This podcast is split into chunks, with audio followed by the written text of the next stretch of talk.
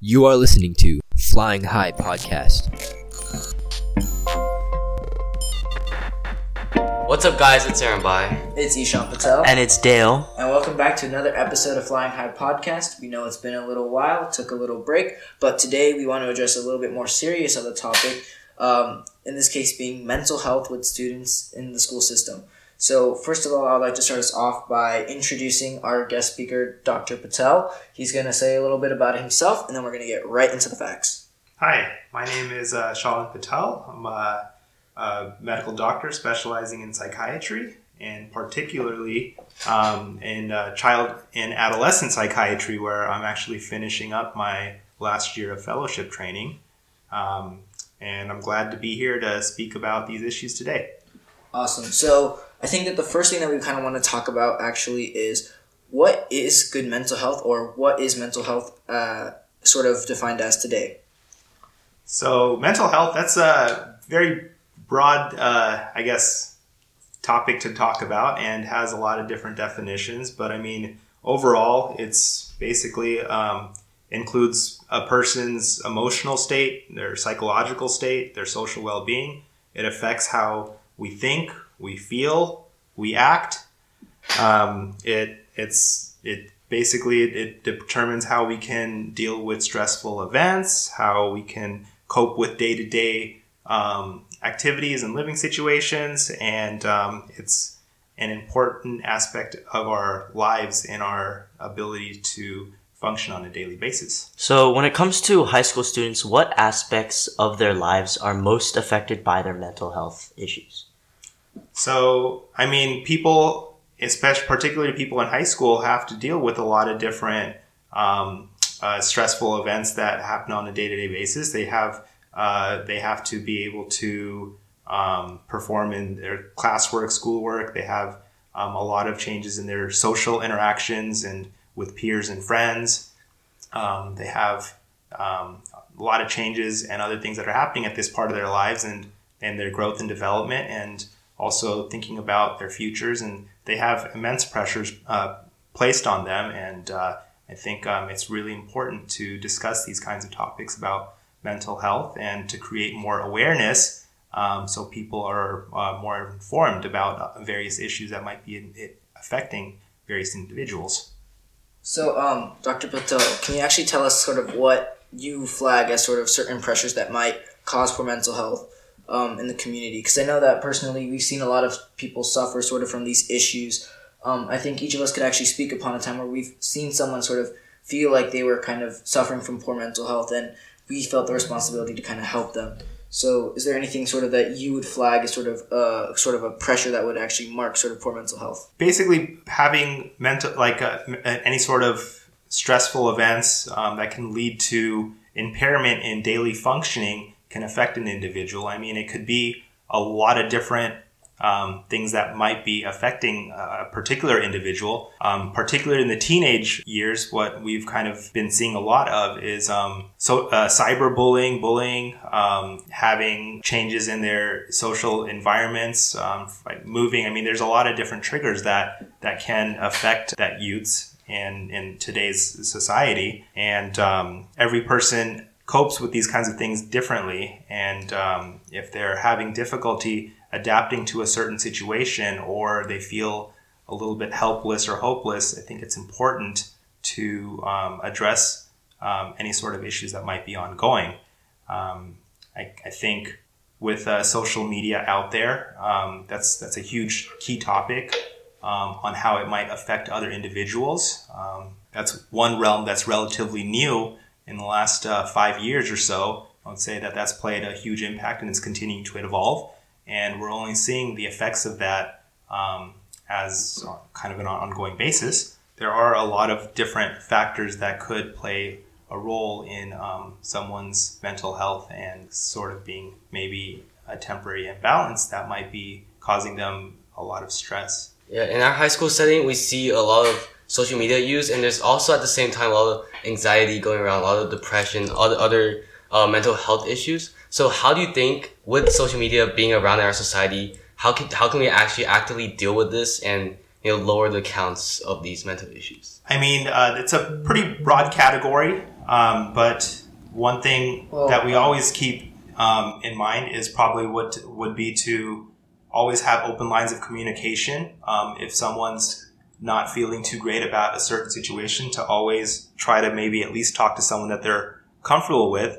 Um, if it's normally if you're comfortable talking to a parent, then great. If you're talk, willing to talk to a teacher, a counselor, reach out to anyone. Um, it's uh, important to try to to make an open line of communication, and um, also if you're not too um, comfortable talking to um, a person directly, there are hotlines, helplines um, to uh, to be in contact um, in these kinds of situations that you might be able to receive the help that you need. Um, so let's say I have a friend who I feel is experiencing a mental health issue. If I'm not sure if I should be contacting someone for them, when should I know that it's the right time to do so? Yeah, so I mean, if you think that a friend or a peer might be struggling with things, I think it's important to at least address first and foremost um, maybe signs and symptoms that other people might be experiencing that might be um, that might be leading to cause um, uh, some concerns and worry. And um, I mean, if you see someone that you've normally known and you see that there's a change in personality, um, particularly um, if you feel that maybe they're not as energetic, um, they're more withdrawn, um, if maybe they're uh, just uh, more like feeling irritable, not wanting to do things, not wanting to go out, maybe they have sleep changes, um, uh, they're uh, just maybe acting slightly different and they've made some concerning comments um, that you're worried about the safety of them, then I think it's always important to um, to reach out and um, try to um, talk to a trusted adult, um, talk to a teacher, talk to a counselor, um, and uh, and uh, and reach out um, to whoever um, you think that might be able to um, help this individual receive the services that they might need. So personally, you would say that it's the students or someone like a friend's responsibility then to kind of go out of their way to you know make sure that this issue is being addressed. Um, should we bring it up with sort of the person that's experiencing poor mental health first, or sort of what should be the strategy from there? Yeah, I mean, um, it's always important to um, uh, talk to the individual too. And I mean, um, the friends are probably the ones that have the most interaction with um, with uh, whoever is kind of being involved with these kinds of issues. Um, so I mean, just talking to a friend, seeing how they're doing, um, and uh, just kind of reaching out. I mean, it doesn't have to be anything specific, but um, I think it's important to just uh, to maybe lend lend an ear, saying that you're there for your friend, and um, um, I mean, you don't have to pressure them into saying anything um, or anything like that, but just know that you're there for them, that you're being supportive. And um, if you feel more concerned, I think it's always important to reach out to um, someone who can be directing that individual to to seek some professional help or um, guidance. Uh, so earlier you mentioned about a change in sleep schedule can have some negative effects. Um, if I know ahead of time that I'm gonna have a week full of tests and I'm not sure if I'm gonna get the appropriate amount of sleep that I should be getting, uh, do you feel as if sleep or studying for the test should be the main priority? Yeah, I mean that's hard. That's um, I mean day to day, everyone has um, stressful events, and that's part of life too. And um, having tests is definitely one of them, um, especially if it's a big test and you're you're stressed on time and whatnot. And that's a natural response to have, but there's no clear cut answer where you should say that you don't need to to sleep during this period of time in order to study because. I mean, the individual is going to be able to know where they're where they're able to function the best. Um, some people need more sleep just in in um, in order to um, be able to function on a daily basis, and maybe to maybe having that extra amount of sleep is actually going to end up helping them out study for the test even more so than trying to cram late at night because they're not going to be able to retain that information. Um, so I think it's always a balance. It's not an all or none response, um, but practicing regular, re- healthy um, routines um, to study for tests or any sort of stressful events is probably easier way to tackle these things rather than um, trying to get yourself feeling overwhelmed. I think at this point in our lives and high school students, it's really hard to figure out what we need to do in a day to day basis to better ourselves. So what's some advice on what we can do to avoid like having uh like mental health problems and a lot of these other things? Yeah. So, I mean, yeah, it's a really broad category when you're talking about mental health or particular depression. Well, then in that case, can, what mental health issues do you usually find in your practice? Mhm. Usually being in adolescence, like the Yeah. majority of the cases are of which kind of illness? Yeah, so I mean, everyone presents in different different ways and whatnot. In particular, my specialty, I would say, bulk of ki- of um, kids that we've seen these days is um, related in the spectrum of depression, anxiety. Sometimes they have difficulty completing schoolwork and whatnot, so uh, hyperactivity, poor concentration, things like that. We do see on a regular basis, but um, bulk of it, I would say, is um, we do see a lot of depression and anxiety in adolescent youths, especially with um, all the increasing levels of stressors that they have, which is a lot higher than what other populations have to deal with. So, as high schoolers, uh, with the most prevalent issues being d- uh, depression and anxiety, if we're feeling ourselves reaching those states, what steps should we take to avoid and balance our lives? hmm Yeah, so I mean, first and foremost, I always encourage people to try to stay active and exercise, even if it's just going for a walk. Um, try to keep a regular sleep schedule. That'll help out tremendously, just feeling more rested. Spend time with friends and family. Don't isolate yourself. Um, break down schoolwork or work tasks or whatever tasks you have to do into smaller ones and um, organize them in what needs to be done first. So starting to, to create some organization could help and, and make the individual feel less overwhelmed. Um, and if that still isn't helping at that point in time, I think it is important to try to reach out for um, for further assistance and help because there are tremendous amounts of resources available to everyone. Uh, since family and friends play such a big role in like depression and anxiety, what are some like advice or comments you have on relationships between your family and your close friends on how to improve your mental health? I mean, I wouldn't just uh, try to have it with the goal of trying to improve one's mental health, but I think healthy relationships can always go far ways. Um, being it um, relationships with friends, peers, um, uh, uh, having um, wanting uh, with your teachers and having open lines of communication with parents and family members. I think um, it goes a long way into, to, I guess, one's mental state of well being. And I, I think what he's kind of trying to say in that is just don't understand that these people feel isolated. And so the entire thing is to encourage them to feel like they're they're loved and that they're they're a part of this community and that you appreciate them and sort of make them feel involved. Because uh, I think that I think that's kind of what he was getting along the lines of Mhm. especially with healthy relations relationships they make each person feel valued. So it's that idea of making sure that the individual is sort of valued um, can really help sort of not just in general mental health, but those relationships as well. Yeah. So the focus on that. Yeah, agreed. So, um, yeah, I mean, if you feel like maybe you you think that maybe a friend or someone close to you is going through things, or might be feeling depressed, or or feeling anxious, nervous, or just um, having a difficult time at that point at at that point, and I think it's important to be supportive, patient, um, encouraging, even if you don't understand what's fully going on. You don't have to ask specific questions, but just kind of reach out, um, and uh, you can always invite that friend to activities, social events, or just to kind of hang out. Remind your friend that getting help is important and that with time and treatment, um, um, he or she will feel better.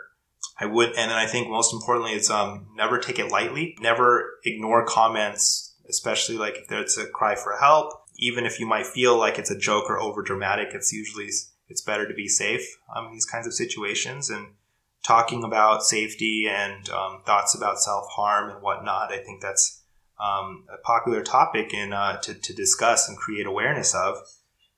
It's uh, always important to talk to a trusted adult, such as a parent, teacher, or older sibling, if if any of these kinds of things are ever coming up, and um, shouldn't ever be taken lightly. So Dr. Patel, really quickly, um, we just wanted to address like what are some good coping mechanisms, and then can you address sort of what are some bad coping mechanisms? Because I mean, personally, our school just got drug dogs, and they've been checking kids for things like drugs and vapes, and a lot of them say that sort of they take it because they it makes them feel better. So can you just elaborate on some bad coping mechanisms at least? Yeah, so I mean, the healthy coping skills, it's just, um, there's a wide variety of them, and it's a really big topic to kind of, to hone down. But I mean, having um, being able to uh, cope with stressors and whatever whatever it might help you, like maybe talking, um, maybe compartmentalizing and organizing, um, maybe taking walks, exercising. Those are all considered healthy coping skills. But I guess the more more important thing is having maladaptive or negative coping skills. And more typically, what we see in teens is the rates of substance use um, has um, shown a spike and people saying that quote unquote. I guess it's like they call it like a self medication. Um, they're experiencing anxiety, depression, and taking certain substances, um, particularly with the opiate increase, um, cannabis use, um, also these synthetic cannabinoids that are actually known to be very dangerous um, health wise um, can uh, have an impact on um, your ability to cope with things. And probably there are healthier ways to address these kinds of stressors rather than resorting to using a substance.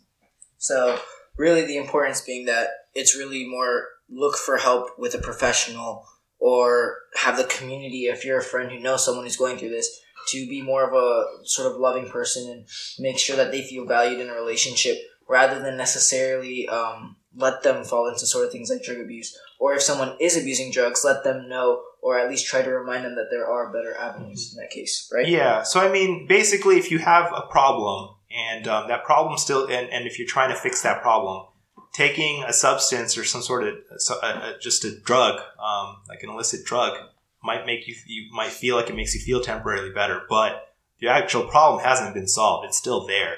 It's not until you can actually fix that problem you're having that you'll be able to move on from it in a more healthy way. So taking a substance that's illicit isn't probably the best idea. So right now in our community, we saw we see a lot of uh, movies, songs, and just like in day to day conversations where people romanticize depression, where it's like it's part of a thing to be depressed and they say it's okay to be depressed. So what are your thoughts on, you know, this romanticism of mental health? So, yeah, I mean, I know that with the media and whatnot and portrayal of how uh, mental illness can be, um, people might um, be joking about it or taking lightly or romanticizing it at times. But I think there, um, once people start to develop a real understanding on um, how it can affect someone, especially can ha- affect anyone, no matter what their what their um, what their current state of functioning is or what their um, socioeconomic status is. Um, I think any any person in, in any individual can um, suffer from these kinds of issues, and if it let if you if it continues to spiral and and stays untreated, it could um, it could it, it could turn into something bigger. So it's important to have early interventions, and I do believe um, that it's important to learn about what depression exactly is and how it can um, present and um, and uh, what are secondary, um, I guess, effects of um, of um, uh, suffering from chronic depressive symptoms and whatnot. So one thing I've heard a lot from students and then even some teachers would bring this up is that in high school and college, what you do is you have to push yourself the hardest you can for about four to eight years and that it will pay off for the rest of your life since 48 years, uh, relatively is a small amount of your life. Do you feel like this mindset is okay or if it's part of the reason why we've seen a lot of these mental issues come up? And adding on to that, how do you think that kind of affects the severity of the issue that they're experiencing? Because there are other sort of sources that can affect it. So how do you think that the pressure affects the severity of the issue if there is any issue from that? Mm-hmm. Yeah, so I mean, if you think about it, I mean, these days kids do have tremendous amounts of pressure, and they, that is a common saying where you have to just work through it and um, everything. Just work hard right now, and you'll reap the benefits later. And that places it could place tremendous amounts of pressure on that particular individual. I mean, a lot of kids don't know what they exactly want to do or the path they want to take, and um, and they might have these expectations that, to live up to um, to live up to what family might be imposing or what what their friends might be how they how their friends might be doing. And and if that individual is comparing themselves consistently and they're not where they want to be that can that can definitely have a big toll and cause um, a lot of stress and anxiety on an individual and lead to a lot of um, uh, self-doubt uncertainty um, self-esteem issues and whatnot. And i think it's important to um, realize that um, that having healthy coping skills, no matter what aspect of life or stage you're in, it's really important and not to put too much in, intense pressure on yourself because um, that's only going to make it more difficult to perform later on. And remember, guys, you guys are all loved. And you will all go on to do some great things. And remember that it's okay to seek for help because these things are natural and they're just a result of your situation. Thank you very much to Dr. Patel for his time. Thank you for having me, and it was a pleasure um, talking to you all. I hope this session at least shed a small light into what's out there and um, hopefully someone found it helpful. And don't forget to always be a friend reach out and just be supportive be a good person and everything will usually work out. So remember to keep up with flying high podcast because we go through a lot of the struggles of high school and how to get through them. And we just want to remind you guys once again that you are valued you are loved and with that guys i think that this episode. Thank you for tuning in and we'll see you next time. Bye